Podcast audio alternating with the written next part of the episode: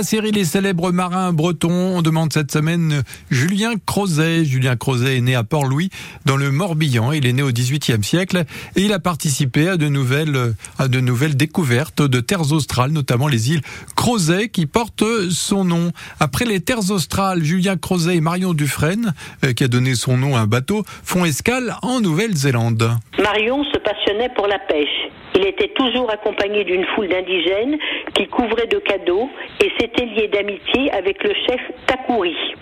Dans un sentiment de totale sécurité, Marion alla même jusqu'à donner l'ordre de désarmer les canaux et baleinières qui allaient à terre.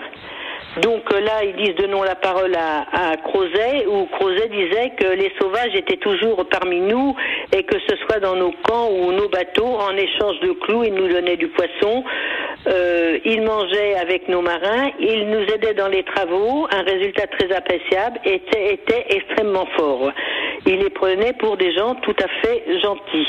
De fait, quelques signes inquiétants s'observaient. Attroupement nocturne autour du chantier ou de l'hôpital, comportement insolite de certains, des concentrations d'individus dans les montagnes. Néanmoins, le 12 juin, Marion, accompagnée du capitaine euh, d'armes et de deux officiers de 13 hommes, se rendirent à l'invitation du chef Takouri.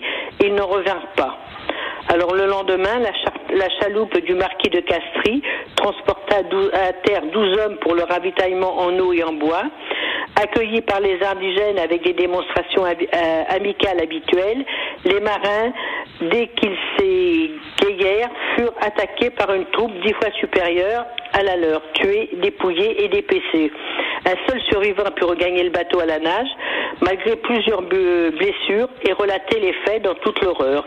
Il apparaissait vraisemblablement que Mario et Marion et ses compagnons avaient subi euh, le même sort. Et Julien Crozet, lui, était où? Eh ben, Crozet, lui, il n'avait pas suivi, il était resté, euh, il était resté euh, à terre. C'est comme ça que quand il n'a pas vu revenir Marion, il est parti parce qu'il avait sympathisé avec tous les, les indigènes. Il est parti en toute confiance. Quand ils n'ont pas vu revenir, ils ont renvoyé ces douze hommes qui ne sont pas revenus non plus.